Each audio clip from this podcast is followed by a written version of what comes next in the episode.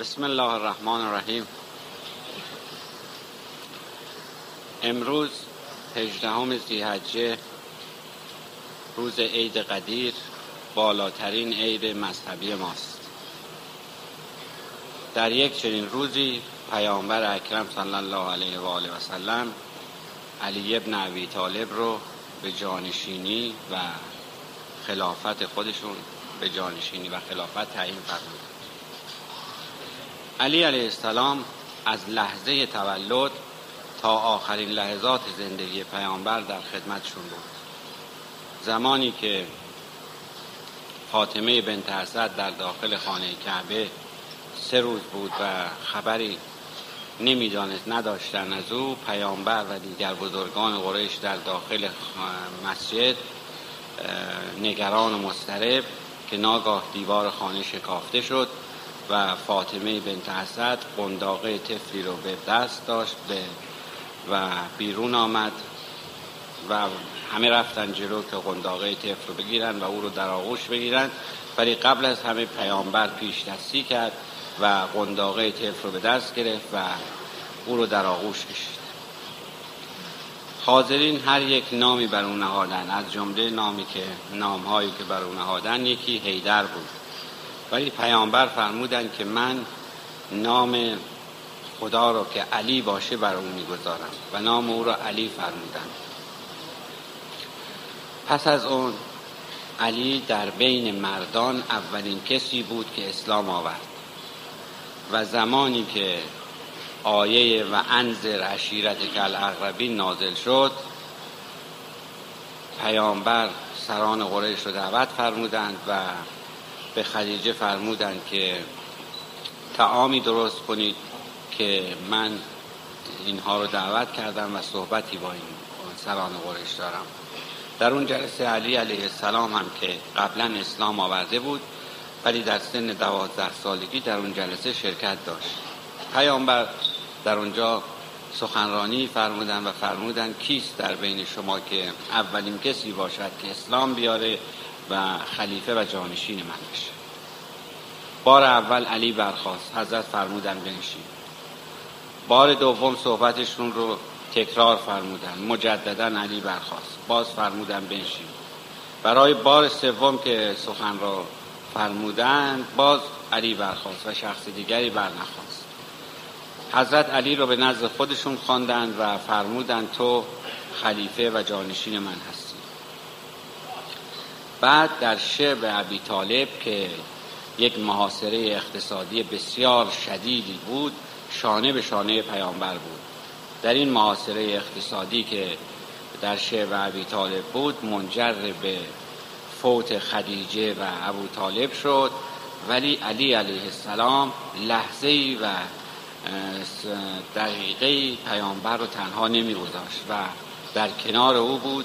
و همیشه او رو همراهی می‌کرد تا اینکه این معاصره تموم شد و ایشون توانستند که به سلامت بیرون بیان. در جنگ ها علی کسی بود که شانه به شانه پیامبر اکرم می جنگید در جنگ احد وقتی که شمشیر می‌زد شمشیر او شکست و تنها کسی که برای پیامبر ماند علی علیه السلام بود.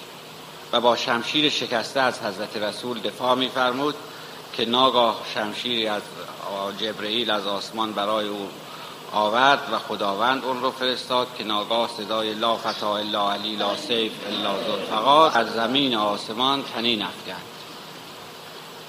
در شب معراج پیامبر فرمودند که علی همراه من نبود به ظاهر ولی در تمام مدت گویی سایه او همراه من و زمانی که حضرت به حضور رسیدند و نگاه کردند دیدن جبرئیل جلو نمیاد از او سوال فرمودند که چرا جلو نمیایی؟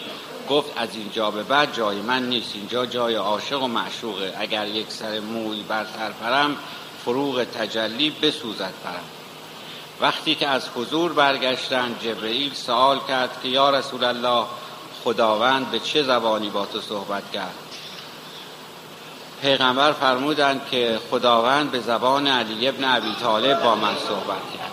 حالا ببینیم که مقام علی چقدر بالاست که خداوند به زبان علی ابن ابی طالب با او صحبت می‌کنه در جنگ خندق که به پیشنهاد سلمان فارسی خندقی به دور مدینه کندن و او رو آن رو پر از آب کردن نتیجتا کفار مجبور شدند که جنگ تن به تن بکنن و علی ابن ابی طالب در این جنگ با پهلوان قریش که چندین نفر از پهلوانان قبایل دیگر رو کشته بود امر ابن عبدود او رو به درک واصل فرمودند که در اینجا حضرت رسول فرمودند کل ایمان در مقابل کل شرک واقع شد که علی رو کل ایمان در موردش فرمودند در جریان فتح مکه کسی بود که همراه پیامبر بود و به دوش پیامبر رفت و تمام بتها رو شکست و از بین برد به دستور رسول الله. در فتح خیبر شب حضرت فرمودن حضرت رسول که من فردا پرچم رو به دست کسی خواهم داد که قلعه رو در خیبر رو از جا بکنه و در آورد و قلعه رو ورود به قلعه رو برای لشکریان مسلمین آسان کنه.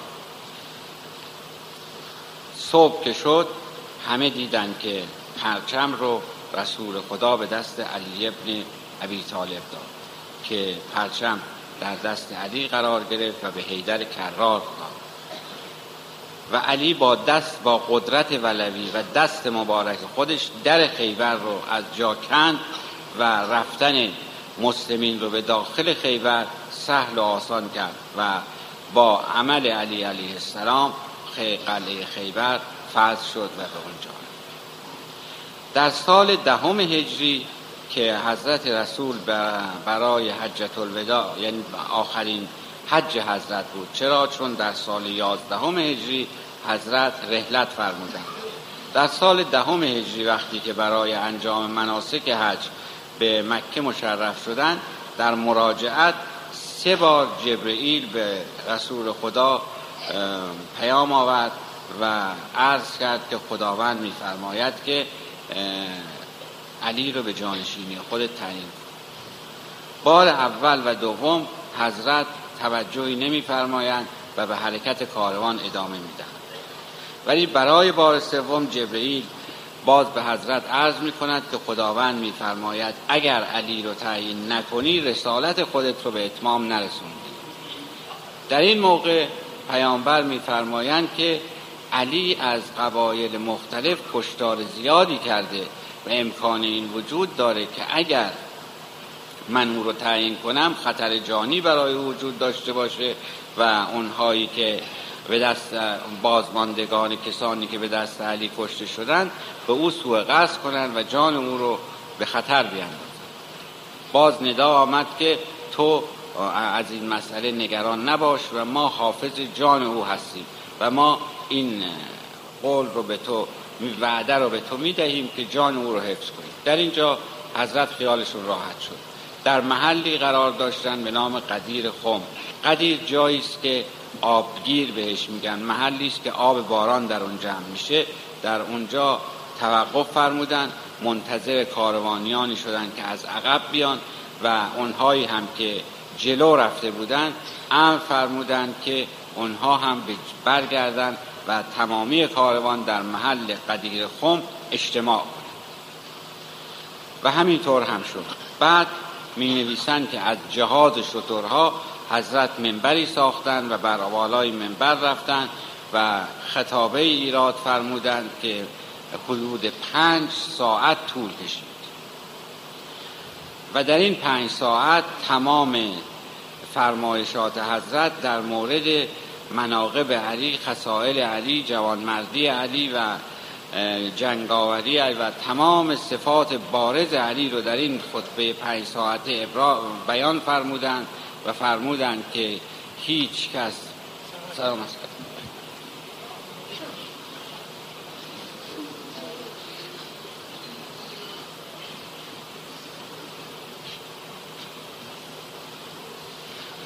در این پنج ساعت در طی فرمایشاتی که میفرمودند تمام فرمایشات در مورد علی علیه السلام بود.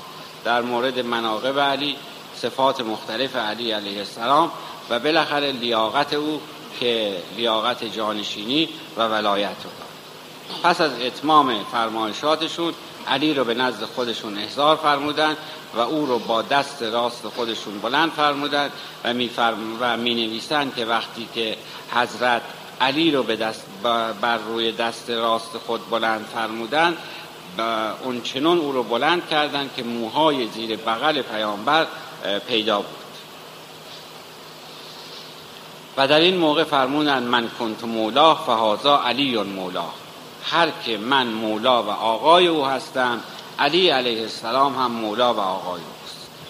پس از آن دستور فرمودند که خیمه ای بزنند و برای علی خیمه جداگانه ای زدند و فرمودند که تمام کاروانیان به خیمه بروند و با علی علیه السلام بیعت کنند. و اولین کسی که جز اولین کسانی که با علی بیعت کرد عمر بود ولی متاسفانه پس از رحلت رسول اکرم جز اولین کسانی بود که بنای مخالفت با علی علیه السلام رو گذاشت و حتی می نویسند در شب آخر حیات حضرت رسول حضرت قلم و کاغذی خواستند که خلافت و جانشینی و ولایت علی رو مرغوم بفرمایند. ولی متاسفانه عمر عرض کرد که نه کاغذ و قلم نیارید به دلیل اینکه محمد تب داره و هزیان می‌گوید که این بالاترین جسارت به مقام رسالت بود که عمر کرد. و به هر تقدیر پس از رحلت رسول اکرم مقام, ولا مقام ولایت که قصد شدنی نبود و در علی و اولاد او ولایت کلیه تا امام دوازدهم وجود داشت و الان هم وجود داره ولی خلافت ظاهری توسط آنها قصد شد.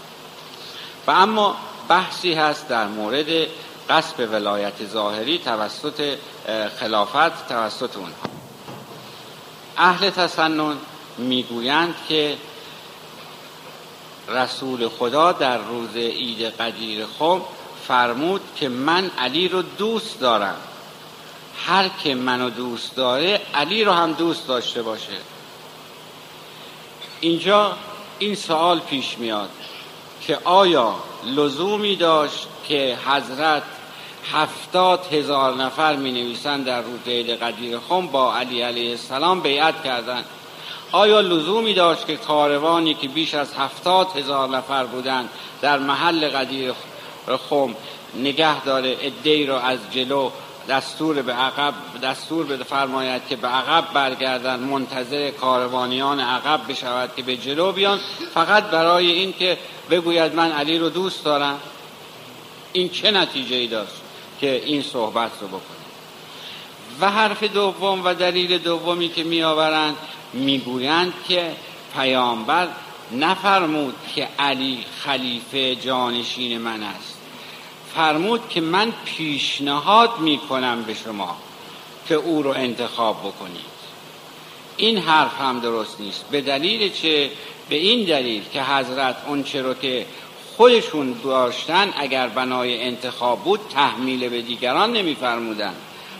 و این دقیقا اجتهاد در مقابل نصی است که اهل که ما شیعیان می‌گوییم. با این دو دلیلی که اهل سنت می آورند اجتهاد می کنند و ما طبق نص همونطور که عرض کردم نصی که حضرت رسول اکرم در روز عید قدیر خم فرمودند طبق اون نص سری او به خلافت جانشینی و ولایت تعیین شد. ولی متاسفانه این اجتهادی که در مقابل نص آوردن باعث شد که زمانی بین 23 تا 25 سال علی علیه السلام خانه نشین باشه و امر خلافت که حق مسلم او بود و به دستور رسول خدا بایستی به او تحویل داده می‌شد از او گرفتند و غصب کردند. ولی امر ولایت محفوظ بوده هست و خواهد بود. و من در خاتم مجددا این عید بزرگ مذهبی رو به تمام شیعیان جهان و هموطنان عزیز و فقرا خصوصا حاضرین در مجلس تبریک و تهنیت عرض می کنم و آرزو می کنم و از خداوند می خواهم که خداوند عنایتی بفرماید که ما را به ولایت علی ابن ابی طالب بمیراند. و دست ما را از دامان ولایت او کم و کوتاه مفرماید. و السلام علیکم و رحمت الله.